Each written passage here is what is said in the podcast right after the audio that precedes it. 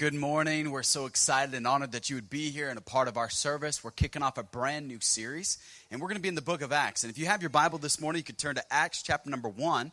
If you don't, it's not a problem. The words will be up on the screen this morning. We're just excited that you'd be here. We're looking forward to this new series because I believe it's going to set us up for what God wants to do this fall. I believe that God has great things in store for our church. I believe He's already begun to do a great work, and you're a part of something that's very special and very unique and doesn't often happen. And so we're just thrilled to see what God is doing. And so this series is simply entitled, We Are the Church. I don't know about you, but I've met people that they'll tell me something like, I've been hurt by the church, or I'm done with the church. I feel like the church fooled me or I've been uh, wounded or something. And we've met people like that. So sometimes when we talk about the church, it comes with everybody's different baggage. And some people will say, I don't necessarily need to go to church. It's not a big deal. Or somebody will tell me, well, I left the church. Well, here's what I want to tell you you can't leave the church because the church is not a place, it's a people. You are the church. Church is not buildings, it's the people. I know we used to do the little thing with our hands where we'd put it together and say, This is the church, this is the steeple, here is the doors, and you open to see all the people, you know, and it, it's the people are what make up the church. So you can't leave the church because you can't leave yourself. You are the church. So that means where you go on Monday and Tuesday and Wednesday, you're taking the church with you. I think too often we relegate to the church just what happens on Sunday, and it doesn't affect our Monday. So we preach for the Monday. I hope this message helps you tomorrow and Tuesday and Wednesday and Thursday. I don't want it to just be for today, the next 30 minutes, where you just get yourself a little God luck. That's not what you need. You don't need something to just help you today. You need something to help you this week, to help you out of your situations. We need to hear from heaven. That's what we need. Now, it's an interesting dynamic that every preacher faces. It's the fact that we communicate for a living. This is kind of what I do, this is my job. And so I communicate for a living, which means I do a lot of talking. And uh, since I do a lot of talking, what often happens is we miss out the most important thing that every pastor, every preacher needs. It's not to be good at talking, it's to be good at listening. Because why? God wants to speak. You see, the greatest tool, the greatest skill, the greatest development you could ever have in your life is not how much you know about God, it's how much you hear from God. You see, it's our ability to listen. You ever gotten close to your sweetheart or uh, somebody that you really love, and you start talking to those hushed tones, and so you got to scooch in a little bit closer, and you say, What's that? You know, and then they whisper again in your ear, and they just whisper it. And it's just that soft sound and it's where you got to get in close. The Bible talks about God's voice and Him speaking, and how He'll often use the whisper to draw us in, to draw us closer. And so God wants to speak to you this morning, but the question is do you have ears to hear Him? Are you ready to hear from God? Because God has a word that He wants to share for you. And I believe it's going to be impactful as we go through this series entitled, We Are the Church. I grew up in Fresno. And uh, for some of you, you've heard of Fresno. For some of you, you're trying to forget about Fresno. You just want to erase that city from your mind. And uh, I love Fresno. Don't ask my wife's opinion about Fresno. She might swear and cuss, and she's working on that. She's almost saved. And so, uh, but she doesn't have much good to say about Fresno. And uh, but I grew up there, and my dad was a pastor of a small church. It was kind of in the country, and uh, my mom, she was a drama minor in college. And since she was a drama minor, she decided to write all of our church dramas and plays. She would write them, and so uh, it was pretty cool thing to have your mom write the church dramas and plays. And so I would go, and my mom would do something called auditions. Even though she was my mama, I still had to audition for the church dramas. We didn't have a big church, so I was like I'm a shoe in. I'm going to get the Joseph scene, or I'm going to at least get to be the first Magi, or at least his camel, the first camel, or something. I'm going to get a good part. And uh, so I went in and I was like, oh, I'm going to get a good part. And it was kind of like, you know, uh, uh, American Idol type style. You know, just come in, you're kind of nervous, you know. And uh, uh, Simon's like, no, that was the worst. That was horrible. You don't get a golden buzzer. You get nothing. Just go home, make fun of you and all that, except it's your mother, you know. And uh, so for us, it was kind of intimidating. So you go in, you do your audition. I was like, nailed it, nailed it, crushed it. And then we come back to where they hand out the parts. And I notice I don't, I don't get a script. I don't, I don't get my script. So I come with my mom. I was like, Mom, where's my script? She's like, Oh, you don't get a script. I was like, Oh, oh, my lines are so great that you have a manuscript for me. You didn't want everybody else to, to be jealous of my great part. She's like, Yeah, you know what your great part is? You're the light boy. And I was like, You got to be kidding me. Now, we have pretty nice lights here. No, no, that's not what it was. Our church had two little switches on the wall that controlled all the lights in our church. She was like, That's your job. When the play starts, just before it starts, turn it all down, turn everything black so we can have the little sheep, wise men come down. We want it dark and uh, then you turn it on. And my mom that year, she had a little drama, and it was going to be a spinoff of It's a Wonderful Life. And so there was going to be a dream sequence. And uh, the, my only creative uh, mark that I could put on this drama was instead of just turning the lights off as he's dreaming, I kind of flickered them because he was having a nightmare. So I flicked them really fast, you know. And I apologize if anybody broke out with uh, seizures or anything, you know. So I flickered the lights and then I turned them back on. And uh, that was my role. I, I turned on the lights and I turned them off and I did it to the best of my ability. You say, why? Because I was 16 years old. You say, you were 16 and you were the light boy? Yeah, I know, I was kind of old. But I had a coworker, and she came to that drama that night. And what I realized was this that the part that I have is not as important as the part that I'm in. You see, I'm a part of something bigger, and it's bigger than the part that I play. Because in that play, this person was going to hear about Jesus. This person was going to hear about how to start a relationship with him. And so for me, doing the lights on cue, doing it on time was everything. Because I wanted to make sure that person didn't get any distractions from me. Because I knew that this drama was going to convey a truth that she might be receptive to, she might be open to. And so I didn't care that I had a small role. What happens in the church world is we come to church and we think if I'm not on the platform, I don't have influence. If I'm not on the platform, I'm not noticed. I'm not important. Or if I'm not a role leader. But let me tell you this morning, it doesn't matter our part because what we're a part of is greater than the part that we play. Because we're a part of something so much bigger. We are the church. But it's not just our church. You need to understand something. We're in San Jose, and San Jose has literally thousands of churches, and many are great good churches that they are preaching Jesus. They're leading people in worship to Jesus this morning. So when I talk about we are the church, I'm not just talking about our church. I'm talking about something bigger. We're part of something so much bigger. We have brothers and sisters in the faith that attend other churches and they may do things differently than us, but guess what? We don't let our differences divide us. We live in a country that now says if you're different from me, that's the line of demarcation. We're going to put a division, and you're the them, and we're the we, and we separate. And we're, that's not what God meant for his church. He prayed, Father, may they be one as we are one. That was his last prayer in the Garden of Gethsemane. And Jesus gets what he prays for. And so we're supposed to be one, unified church. But here's the thing sometimes when we think about the church, we don't really know much about it, especially if you just started this journey with Jesus. The church is new to you. Like, what's the big deal?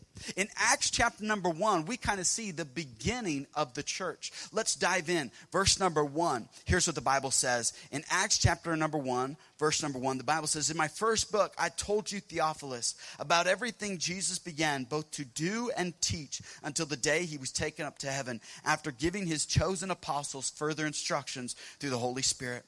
During the 40 days after he suffered and died, he appeared to the apostles from time to time, and he proved to them in many ways that he was actually alive.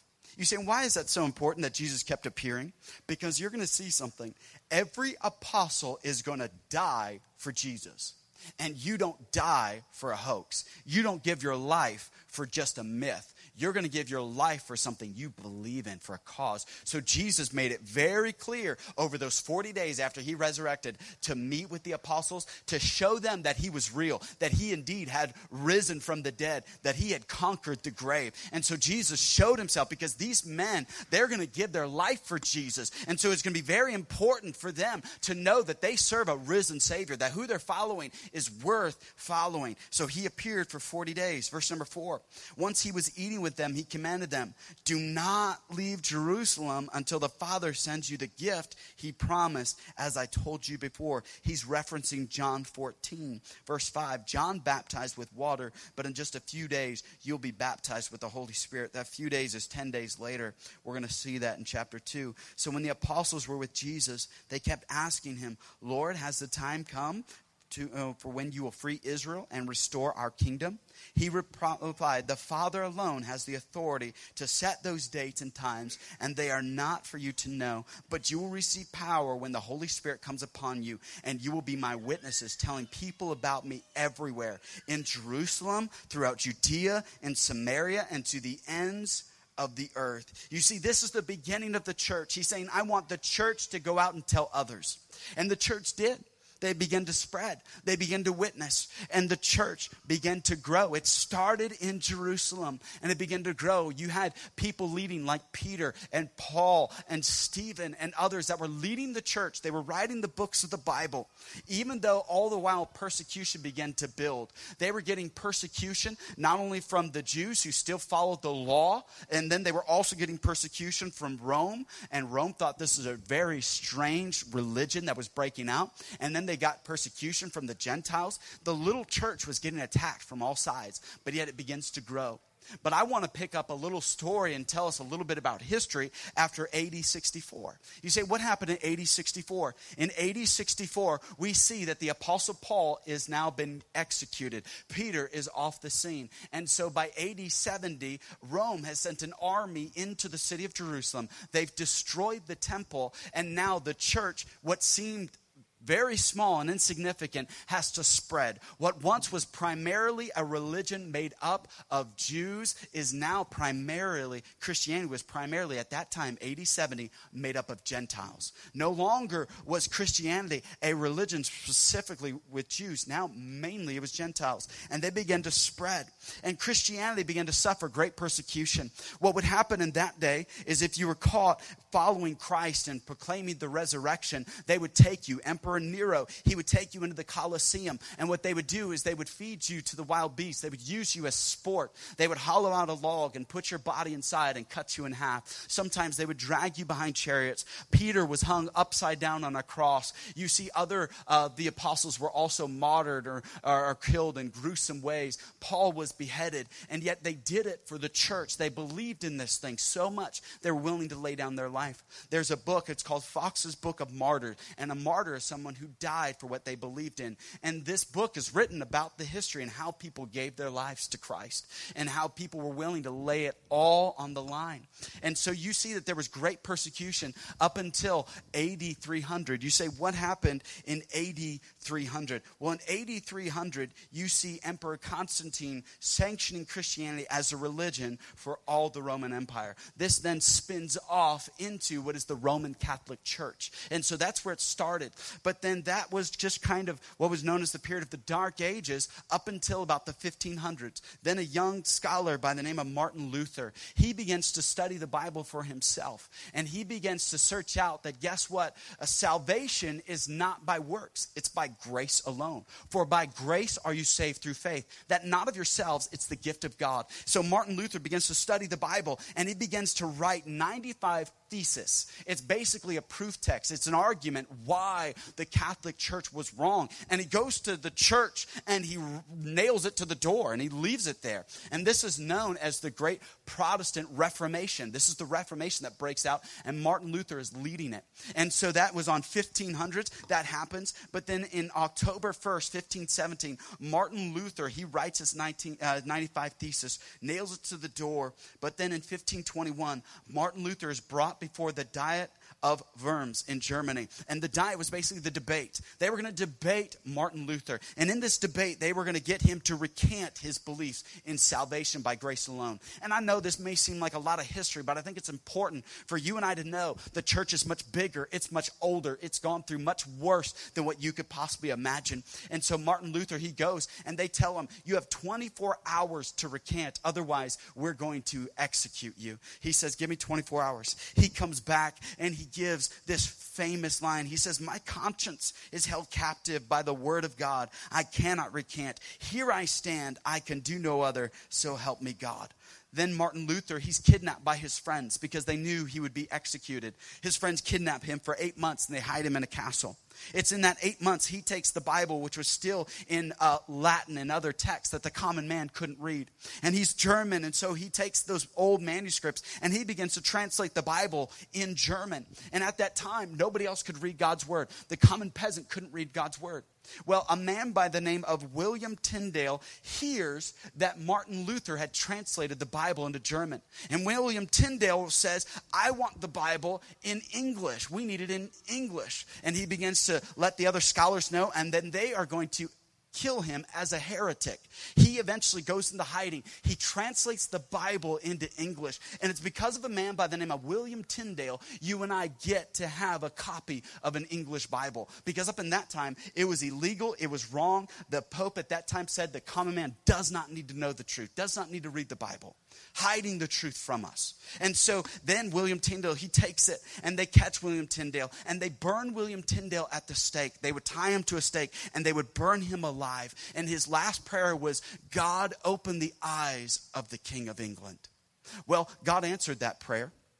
And we see shortly, uh, not there long after, 1534, King Henry VIII, he wants a divorce. Of course he does. He had multiple wives, and the Pope at that time would not give him another divorce. And so he gets upset with the Pope, and so he tells uh, the nation of England, guess what? We are now breaking ties with the Roman Catholic Church. I'm going to establish myself as the Pope. I'm going to start my own church, and he starts the Church of England. And he breaks off from the Pope, and he starts the Church of England. They totally break off, but yet King Henry VIII, he didn't want to have a denomination. He just wanted a divorce. So he looks at his buddy, Thomas Cranmer, and he says, Buddy, I just wanted a divorce. I didn't want a denomination. I don't know what I'm doing. Why don't you run this new church for me? So Thomas Cranmer doesn't know what he's doing. He only knows the old way, what he's learned. He begins to open up the Bible, which was now translated into English, begins to read it, and he begins to realize that salvation is by grace through faith, that it's not works. He gets converted, he gets saved. He reaches a man by the name of Latimer, Hugh Latimer. And at Oxford, at Hugh Latimer and Thomas Cranmer, they began to preach salvation. They began to talk about the truths of what God says, how we can have a relationship with Him.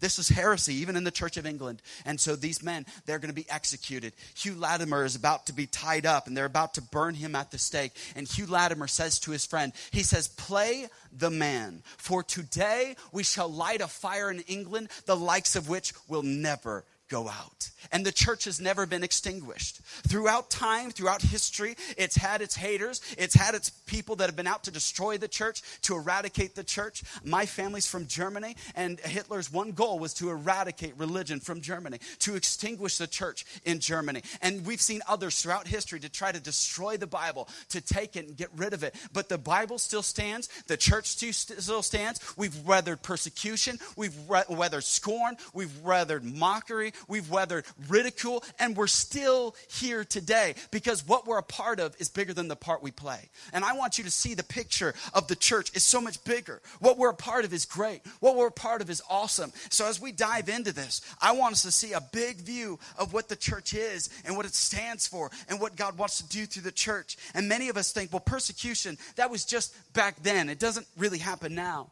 Did you know from AD 64 till the 1800s, they estimate that 14 million people have died for the faith? That means they willingly allowed themselves to be executed, and instead of recanting, instead of confessing that they don't believe in Jesus, 14 million. Because that's a lot of people, it is. But from 1900 till now, they estimate it's over 26 million people have died for the faith. There is more persecution happening now than in any other time in our history. I don't think we're aware of that. Because we this morning got to walk into an air conditioned building. We this morning, we get to sit in padded chairs. We this morning, we get to carry a copy of the Bible and we don't have to look over our shoulder to make sure somebody down the street doesn't call somebody and tell them, hey, that's a Christian, that's an infidel over there. We need to go execute them. You and I this morning didn't have to go to church in hiding. We didn't have to go to some underground church in small Bible study. We didn't all have to take different uh, uh, routes to meet at a home. We didn't all have to leave at separate times as other believers, other of our brothers brothers and sisters this morning are meeting in secret, hiding for their lives because there is more persecution going on now than in any other time. They estimate that 3,000 Christians are being killed each and every day. And you and I, we get to sit here. And you and I, we get to talk about the church. You and I, we get to decide, I don't really feel like going to church this Sunday. We get to sleep in. It's not a big deal. We get to decide, will I read my Bible today? Nah, it's not a big deal. It'll be there tomorrow. We get to decide, will I pray today? I don't really feel like it. God knows my heart. Yeah, but He wants to hear your voice. You know, I mean, it's not that He just knows your heart. And yet we get to decide, will I serve? Nah, I don't feel like it. Will I give? I don't know. Will I evangelize? I don't know. We live in a day and age where there are Christians that they are looking at us from the grandstands of heaven and they're thinking, what are you doing with the opportunity you've been given? We have so much freedom. We have so much freedom to worship openly. We have so much of God's favor on our church. The fact that the city of San Jose says we've got an empty building, you can use it for free to have church in, and we step back and we wonder, I don't know if I really want to go to church anymore. Who are we? How great is it when we stand before God and God says, Look what I gave you, and what did you do with it? You see, we have an opportunity in history today we have a moment where we say, you know we're a part of something great. We're a part of something where millions and millions of people have died for this. Foxe's Book of Martyrs is a gruesome book, and I don't mean to be so uh, gruesome this morning, but literally, there are people that they would be burned at the stake, and they would continue as they were being burned alive to sing praises to God. There's others, a man by the name of Polycarp, he kept quoting scripture as they were taking spears to stop him from quoting and preaching as he's being burned alive. And they pierced him with so many spears, the blood that came out of him extinguished the fire. He didn't die by the fire, he died by blood loss. And these are the ones that we call our spiritual fathers. This is our heritage. And for you and I to treat church cavalierly, to treat the Bible as if it's nothing, is a shame and a mockery to what God ever intended. Because we are the church. We stand in line with our brothers and sisters that gave their life. We stand with them shoulder to shoulder. Or are we going to shrink back and deny? Or are we going to say, ah, it's not really popular. It's not really the in thing. It's not really the cool, hip thing to, to follow Jesus. I'll do it when it's popular. If there's celebrity leading me, then I'll do it. Or are we going to be the type that says, no matter what happens, no matter if there's persecution or trials, I'll follow God? Because some of us, we're what we call fair weather Christians. As long as things are good, then we're good. But when things are bad, forget it. Some of us, the times that we come back to God are the times we go through the worst trials. But God doesn't want that. God says, I've given you this power to go. I want to look at three things. You can write these down, or you can uh, put away your notes, but I think note takers are history makers, so I like it when people take notes. I think it's important. I think it'll help you on your Monday. And first of all, would you write down we have an authority? Secondly, would you write down that we have an assignment? And thirdly, would you write down that we have an assistant? We have the assistance. And I'm going to just talk through these in the next few minutes that we have together. You see, God gives us the authority. You see, God's the one who commands us to go. He's the one that told us to go. And He tells the church the same. But yet, we're going to see in Acts chapter 1, He tells the church to go into Jerusalem, Judea, Samaria, and the uttermost. They do one fourth of that command. They only go to Jerusalem. It's not until chapter 8 where a man by the name of Saul starts persecuting the church. It says in chapter 8 that he started grabbing Christians out of their homes and throwing them into prison. He'd find out if you had a small group, a life group, and he pulled you out of your home, didn't matter what you were doing, and he threw you into prison. That was Saul. Later, he meets God in Acts chapter number 9, and he has an amazing conversion, and he becomes Paul, the great preacher of the New Testament, writes 13 books of the New Testament, preaches in the entire known world, and is executed executed in Rome and he's beheaded. That is this man, Saul. But they, until Acts 8, they just stayed inward focus. You see, sometimes God allows something to shake us up, to get us to look externally. But all the while, the church has to combat the idol of self. Haven't you noticed that? We love to worship self. We love to talk about ourselves. We love to take care of ourselves. We re- love to read self help books. We love to take care of ourselves, look at ourselves, dress ourselves. We just love ourselves. It's not completely wrong, but we elevate itself above our Savior. That's when it becomes a problem. That's when it becomes out of control. So this morning, we need to see that we have an authority. His name is God, and this authority tells us to go. And the assignment is to go where? To go into all the world. Would you take your Bible to Acts chapter number 2? And I love this. This Bible says, on the day of Pentecost, all the believers were meeting together in one place. Suddenly, there was a sound from heaven like the roaring of a mighty windstorm and it filled the house where they were sitting. This is incredible. But what really gets me is what's coming up. Then what looked like flames or tongues of fire appeared and settled each of them. And every pres- everyone present was filled with the Holy Spirit and began speaking other languages. The Holy Spirit gave them ability. At that time, there were devout Jews from every nation living in Jerusalem. When they heard the loud noise, everyone came running. Did you catch that? There's 120 people. They're in the upper room. They're waiting for the Holy Spirit. It comes down. There's a sound, but that sound didn't stay in the room. That sound went out over the city. You see, this there should be a sound that echoes in this room, but it goes out over our city. You see, I'm tired of the sound just staying here. I'm tired of you getting the sound and you walk out and go to the restaurant, you go to your friends, you go to your family, and the sound stops. You see, there should be a sound that reverberates throughout the city. You see, God has given us a sound. Here's what they, uh, they, they said They said, We've heard something, but we don't have something. And that's powerful. You see, I could talk to just about anybody in San Jose and say, Have you ever heard about the church? They'd say, Oh, yeah, I've heard about the church. Do you have what the church has? Mm, no. Because we only have 3% of our population in the Silicon Valley claims the name of Jesus. 3%. New York City, a city much larger than the Silicon Valley put together, and they have 5%. They're doing a better job reaching New York City than we are, the Silicon Valley, which is 7.8 million people. 3%. And why? Because there's a sound that's got to go out, but we're limiting the sound. You see, God wants to do something. He wants what you've heard to go into others and help them. But there are people that are saying, I've heard it, but I don't have it. How does that sit with you? Where people are hearing something, they don't have it. I used to play the trumpet, and I even brought my trumpet here this morning. I hope you don't mind. It's been a while. I want to, you know, uh, play for you a little bit. It's only been probably 15 years since I played. I played in high school. I wasn't very good. I was terrible, really bad. So bad, I was in a competition and it was just me and I took second place. I don't know how that happened, but I was just that bad. But I played trumpet and this was my trumpet. It's supposedly a pretty expensive trumpet is what my parents told me, but I've let my kids play with it so it's pretty beat up, it's pretty dinged up. And uh, this is the trumpet that I would play. This trumpet looks good, it sounds good, it's shiny, but this trumpet is utterly useless. Why? Because it's missing something. It has the potential for great sound. It has the potential for, uh, in the hands of, of an old classic musician by the man by the name of Louis Armstrong. He could take an instrument like this and oh, he could make it sing. Oh, he could make beautiful music out of it. And what was the secret? Was it the man? No, it's the breath. It's the wind. It's what would pass through it. You see, you and I are God's instrument, but it's His Holy Spirit inside of us that brings that sound. And God this morning wants to get a sound coming through you. He wants to breathe through you. He wants to use you. He wants to speak through you because He wants to do something great. But as long as you're just holding the instrument, acting like it, God's saying, no, no, I want to do something through you this morning. I want to give off a sound. Are you letting God give off a sound that echoes around this city, that echoes around your neighborhood, that that people know that you have something that they don't have, that they've heard about it, but they need it, they want it, and they're asking you when you get back from church, hey, you're so upbeat, you're so happy, you've got so much joy. What do you have? And you say, you need to go to church with me because our church has been around for ages, and there's some deep truth that'll transform your life, and that's where you need to be because God will speak to you. He'll do a miracle in your life. That's where you need to be. You see, we have the assignment to go, and God says, carry the gospel. The gospel is the good news. The first two letters in the gospel is G O, which means to go. That's our command, to go. But too often we don't. The word sin, the last two words, is I N, in.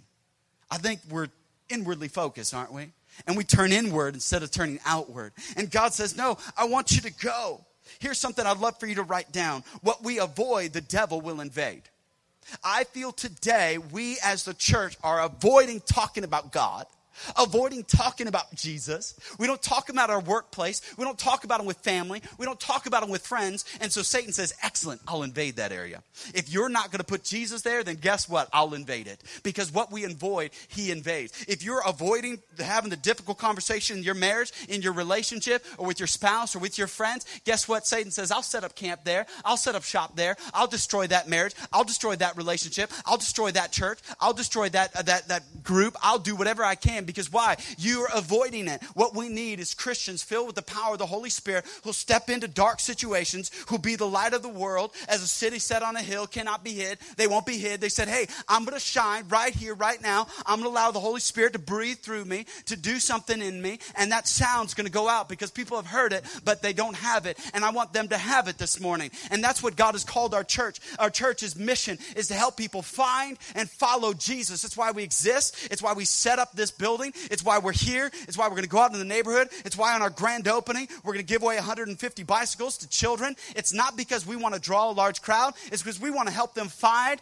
and follow Jesus. Everywhere we go, we want people to find and follow Jesus. Everyone here has a next step. If you have not found Jesus, today is the day to find Jesus. If you're not following Jesus, today is the day to follow him in a deeper relationship, to follow him in prayer, to follow him in your Bible, to follow him in regular church attendance, to follow him in ministry, to follow in giving, to follow in evangelism. That's what God has for you because he wants you to take this. That's the assignment we have this morning. You see, God's given to us, and we see this assignment, and maybe you're stepping back, you're saying, This assignment's daunting, it's terrifying. Getting up in front of people, that's scary. How could you do that? How could I talk to my boss or my coworker? But here's the wonderful part of verse 8 it says, The Holy Spirit will fill you. You see, you have not just the authority from God, not just the assignment, but here's the best part you have the assistance. You see, the Spirit is the power that will help you carry out your calling. You see, God sized assignments require God's assistance. You see, God has given you something you can't fulfill. You can't do it. But God knows that. That's why He gives you your Holy, the Holy Spirit, so He can empower you to do it, to do what you can't do. You see, this trumpet has no sound unless there's given wind, breath. We have no power unless the Spirit is working in us. We need the Holy Spirit. Some of us today, we're sitting back, we're saying, I'm so limited. We are not limited by what we don't have, but by what we don't use. My greatest fear is the Holy Spirit is the most underused, underutilized resource for every believer. It's not just a pastor who needs the Holy Spirit. It's not just a worship leader who needs the Holy Spirit. It's fathers who need the Holy Spirit to parent their children. It's mothers who need the Holy Spirit to lead their jobs and their companies. It's fathers who need the Holy Spirit to lead their children and grandchildren. It's husbands who need the Holy Spirit to have a good relationship, to have a good marriage. It's coworkers who need the Holy Spirit to help the business be successful. You need the Holy Spirit for every day, every activity, on your Monday, on your Tuesday. You need the power of the Holy Spirit. It's not just relegated to the special ones. You see, God is giving us a great resource. And I know we can look at San Jose and say, how can a church like ours reach all them? I think that's why God gave us a building that has 32,000 square feet. If you look around, there's a few empty chairs. Next Sunday, I want you to pray that God will fill that chair. How many of you will say, I'll pray that prayer because I believe that there'll be life? I think we need to pray right now. Let's pray right now, right in the middle of this sermon. Let's pray that God is going to fill that chair. Stretch out your hand if you're going to pray this prayer with me. Dear Heavenly Father, there are seats by us that need to be filled. There are people that need the hope, they need the life that you can offer. And so, Father, we pray this time next week that these chairs will be filled. God, give us opportunities to invite people, to share the gospel so that people's lives will be forever changed because we know that this is why we're here for such a time as this. We pray this, and everybody said, Amen. We believe it. I believe this is a church full of faith. I believe this is a church that can see God do miracles. And so we're not just going to passively act as if God won't do it. We're going to believe, we're going to have hands and hearts full of faith, saying, God, I believe you can do it. God wants to do great things, He wants to use us. God wants to use you. But sadly, we're not allowing God to do the great things through us. God wants to take our lives and he wants to do immeasurably more than we could ask, think, or imagine. That's Ephesians 3:20. If you're struggling with something this week, you need to go to Ephesians 3:20 and say, God, this is the verse. God, you can do immeasurably more than I ask, think, and I imagine. I got a pretty good imagination. I can imagine some pretty crazy, audacious things. Can't you? Can't you imagine, wife, some pretty awesome things in your marriage? Can't you imagine, husband, a great marriage? Can't you imagine, business owner, an amazing business? Can't you imagine, mom or dad, having a great family? What can you imagine? Or is your imaginer broken? I don't even know if that's a word, but it might be broken. where you say, God, I, I've lost the vision. Proverbs says, where there is no vision, the people perish. I'm afraid sometimes we don't even have a vision for greater things in our lives. You've been so bogged down by defeat and guilt and shame, you can't even see a better life. You don't know that God has bigger things. And so you're living in this space when God is saying, We are the church. We have the Holy Spirit's power. He can transform us. He can do immeasurably more than we ask or think or imagine. So, what are you imagining this morning? What are the God sized dreams that He's given you? Are you afraid to write them down? Are you afraid to speak them out loud because you're embarrassed by how grand they are? Can you imagine a greater relationship? Can you imagine a greater business? Can you imagine a greater church? Can you imagine more people saved? Can you imagine that coworker coming to Christ? Can you imagine that relative coming to Christ? Can you imagine God giving that bonus? Can you imagine God giving you that job? Can you imagine God doing greater things? If you can't imagine it, then you're missing out on greater things that God has for you. Because God wants to do immeasurably more than you can ask or think. This morning, will you see His assistance is there? And I know assistance is almost too small of a word for how good God is, how powerful He is. My greatest fear is that you walk into a building like this and it doesn't even shock you the great things that God is doing. I pull up into this parking lot, I'm just awed by it. I'm enamored by all that God is doing. Don't lose the wonder of it. Don't lose the wonder that today people are going to be baptized. And we're going to share the story of how they came to faith. We're going to share the miracles of what God is doing right here in our church. We're part of the very beginning of something great. When those 120 were in the upper room, they've been there 10 days. I bet you they thought, is this it? But they didn't know. Then in Acts chapter number 2, verse 48, that at the end of that day, there was going to be 3,000 more of them in one day. They started that morning with 120. They ended it with 3,120 saved and baptized, the Bible says. God can do more in a day than we could possibly imagine Him doing in our lifetime if we'll have the faith to believe it. And some of us, we've given up. Churches, ho hum, whatever. There's a family, and I can't wait to share their testimony. They've been coming every week since July 15th, our last Sunday in the community center, every single Sunday. They have not missed a Sunday. That's pretty incredible. But what blows my mind is they've been driving from Madera. That's what's incredible. I don't know about you, but I know of churches in Madera. There's some churches closer. But they see something here that's worth the drive. But I think you and I sometimes we miss it. We don't see the forest from the trees, what God is doing. Some of us have a hard time lifting our hands in worship because we're not counting the blessings. When you count the blessings that God has given you, you cannot be silent. You cannot help but lift your hands and be grateful for all God has done. He's so good to us. We need to stand. We need to pray. We need to praise. Dear Heavenly Father, let's all stand, church. God, you're doing so much. We are the church. We're believing for greater things. We know that you have so much in store for us. We pray that there would be a sound that goes out from this church as it's gone out throughout the ages, that you would be pleased with the sound, that others that hear about it would want what we have. And Father, what we have is Jesus. Nothing more, nothing less. It's just Jesus. Always has been, always will be. It's your story, it's your kingdom, it's your church, it's your name. We lift you up this morning. We pray this in Jesus' name.